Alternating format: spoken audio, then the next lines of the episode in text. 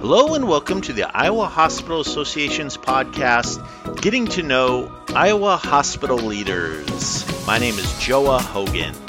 On today's episode, we talk with Ted Rogalski, administrator at Genesis Medical Center, Aledo, Illinois, and Genesis Medical Center, DeWitt, Iowa. During his 25 years with Genesis, Ted has had a number of leadership positions and has directed operation in Aledo since 2010. Prior to his work at Genesis, he worked for Mercy Hospital, Iowa City, Abbott Northwestern Hospital in Minneapolis, and started his healthcare career at Davenport St. Luke's Hospital. Hello, Ted, and thanks for joining us today on the podcast. Thanks, Joe. It's a pleasure to be with you. Well, my first question is You're the administrator for both Genesis Medical Center Aledo, Illinois, and most recently, Genesis Medical Center, DeWitt, Iowa. Can you tell the listeners how your role at each facility varies, if it does? Yeah, it does actually a little bit, Joe. Uh, although each are uh, critical access hospitals, our medical center in Aledo also has a very uh, large rural health clinic that's part of our operations. So we have uh, eight providers, uh, both uh, MDs and advanced practitioners um, providing primary care and behavioral health care to our Aledo community, which falls under the hospital umbrella. So, a rural health clinic is a designation, kind of like critical access, that does provide uh, special funding for Medicare and Medicaid patients at a little bit higher rate than what you would see in our uh, bigger communities. And so, the, operationally, it is a little bit different that way. I have a lot of uh, interaction with those physician providers, but I can tell you being in Aledo is a smaller community than DeWitt. And being in Aledo, it is just uh, critical to have that tight connection between our primary care clinic and the hospital to provide that one source of healthcare for the community. Now, DeWitt is a little bit different. It's a little bit larger community, has a, a, larger population base that it serves. So it's a little bit more robust, you know, as far as the services that we offer here. We have a lot more specialists in uh, DeWitt than we do down in Aledo. So more physician interaction on the specialty side, I would say up in DeWitt. We have a vi- very busy uh, surgical services. Uh, we do about 100 procedures a month. And so that just brings a little different aspect to it. But, you know, the constant, I would say, between both of those facilities in my role is you know setting the strategic direction for those organizations and uh, critical access hospitals it's typically you have an administrator and you have a chief nurse officer that are your executive leadership especially when they're part of a health system and so you know it's critical to have that cno and i do have dedicated cnos in both dewitt and aledo that run the operational aspects of the organization that gives me the time to focus on strategy as well as growth. We're always looking for the opportunity to grow our operations in both of those facilities. Oh, understood. And do you run into any kind of regulatory differences between Illinois and Iowa? Yes, you bring up probably the biggest difference, right? You uh, have two completely different states as far as you know politics and and regulatory oversight. Um, you know, uh, obviously in the state of Illinois, it's a very blue state, um, highly regulated. Uh, there, there seems to be a lot more regulatory issues related to healthcare in the state of Illinois versus the state of Iowa, which is obviously very red state politically. The the regulatory uh, burdens are not as great, I would say, in Iowa. But the challenge is you you have to understand both states, right, and the differences that they have. Now, it's nice both of our facilities are joint commission accredited, so at least we do have that standardization from an accreditation standpoint. But you bring up a great point. The regulatory issues and the political issues are very different. What does a typical day look like for you managing both facilities? Well, you know, that's what I love about the job. And it's kind of what drew me in the healthcare. Um, it's such a variety, you know, it changes every day. I don't know that I would say that there is a typical day. If there is one constant, and, and this is an organizational um, decision that we've made, is that we do start off every single day with a safety huddle. So we bring our leaders together um, at both sites, you know, and have a safety huddle to get updates on what's gone on over the last 24 hours Do you have any barriers to getting your work done? Do we have any critical issues going on that we need to address from a leadership standpoint? So we've deployed that across the system. So that's how we start off our day. And then the other um, thing that I really love, and and it, it follows our safety huddle, is we have dedicated time to rounding. So that gives me the opportunity to go out and round in each of our departments, talk to staff, not only make those connections with them, but you know, have that conversation of how are you advancing, you know, um, the department strategy and plan um, to help support the organization. So we have a lot of those conversations in those rounding opportunities as well. So that is the one constant. Both facilities are doing that every day, day in, day out. Um, but after that, then it, it's just uh, it, it, depends on the day of the week. But I, I, would say a lot of it is interacting with physicians. Um, DeWitt is is a little bit newer to me. I've been here four months, so I'm still uh, developing relationships out in the community. So a lot of meetings with uh, partners out in the community and trying to develop those relationships. And just as a quick side note, and I should have looked this up prior, but how far physically are the two facilities? Oh, that, uh, that's a good question. Uh, they're they're kind of at the upper ends of our uh, system's uh, footprint. So DeWitt's not the furthest north, but kind of far north.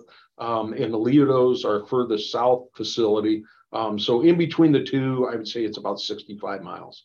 Okay, wow, wow. So it's quite a distance. It is, but the nice thing is, I live right in the middle of it. So I oh, great. Right, I either take a right or a left when I leave home, and and I'm there. So Oh, awesome. And then you live in Illinois then or in Iowa? I, I actually live in the uh, Iowa Quad Cities. Yeah. Oh, great, great.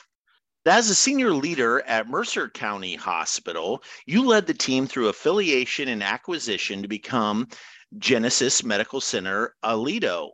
Can you talk about that transition in the process? That was a, a great opportunity. So we uh, got involved at uh, it, it was Mercer County Hospital uh, prior to Genesis involvement. So a county owned facility that was really um, struggling. And so they were looking to affiliate with a larger facility. Genesis was kind of a, a, dark horse in that assessment. They were also talking with OSF out of Peoria. And at that time, it was Trinity, now Unity Point in the Rock Island Quad Cities and that was where they had the typical relationship was with unity point and uh, osf so like i said genesis was a little bit of a dark horse but board for the hospital really identified and with genesis vision in that we want to make that local facility as strong as possible and then if there are services that you can't provide then let's keep it in the family so that's why the board decided to go with genesis um, we came on under a management agreement. And then I that's when I got involved and went down there. Um, I had been part of Genesis for well, I guess it would have been 15 years at that time. And I came down, and it was really a, a turnaround effort. Um, so it, it took two years for us, for Genesis to say, hey, we're comfortable managing this facility and we think that we can do it uh, for the long-term benefit of the community. So that's when we moved into uh, acquisition. That took us about another year to get through the acquisition piece. So they are the newest uh, member of Genesis Health System as a wholly owned hospital. So I would say the biggest focus when we completed the acquisition is really changing the culture of the organization. I think there was a lot of attitudes that this is the way we've always done it. And, uh, you know, things needed to improve and they needed to improve significantly so we could provide the quality of care that Genesis organization wants to provide for that community. And kind of shifting gears here, did you always see yourself in healthcare when you were younger? Oh, that's a good question. Um, well, you, you, know, define younger, right? So I can tell you, I can tell you how I got into healthcare. I was finishing my uh, undergrad at St. Ambrose University in Davenport, Iowa. Um, and I, let's see, I would have been a sophomore and uh, I was looking for a job. And I got a job at what was then St. Luke's Hospital in a department called Sterile Processing and Distribution. So we provided all the supplies to, you know, the departments of the hospital, as well as took care of the uh, surgical instruments and supplies, operating room. And that's where I fell in love with healthcare. I really just uh, saw the the good work, the the you know worthwhile work that all of our healthcare providers provide on a day day in day out basis, and uh, really just fell in love with that mission.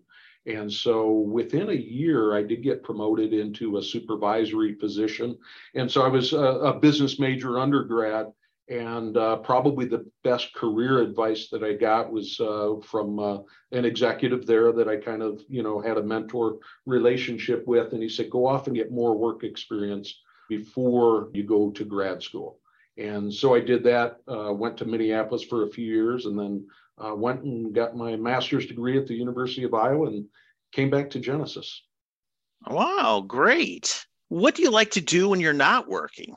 Ah, when I'm not working, well, I, I would say the number one thing is uh, family activities. Uh, my wife Lisa and I have uh, five adult children. We just married off the the last of uh, our five about three weeks ago. Oh, so wow! Daughter, we have three boys, two girls we will have our third grandson at the end of the month here. So just within a couple weeks. So family's really important to us and we like to spend a lot of time with them. We have two in Chicago, two couples in Chicago and one grandson, uh, one in Des Moines. So we either go west or east two and a half hours and, and we get to be with them. And then our two daughters are in town with us. So it's, you know, that's probably our biggest uh, investment in time outside of work. But uh, collectively, the family loves to attend Hawkeye football games. Before we move on, any hobbies to speak of?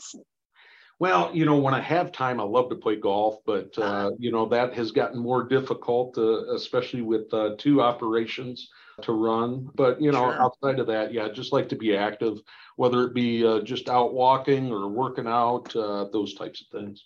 Oh, great, great. Well, hopefully, uh, now that uh, you're affiliated with an Iowa hospital, that uh, you'll be able to participate in some of the Iowa Hospital Association's golf outings.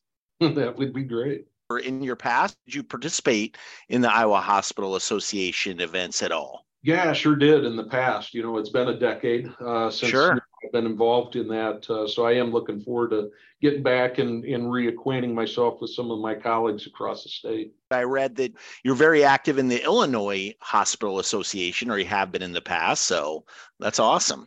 Yeah, in fact, this year I, I finished my uh, chairmanship of the uh, Illinois Hospital Association board um, at the end of the calendar year. Next week we have our board retreat in uh, Chicago, so it'll be kind of my last big uh, uh, thing to lead for that group. But uh, yeah, it's been good.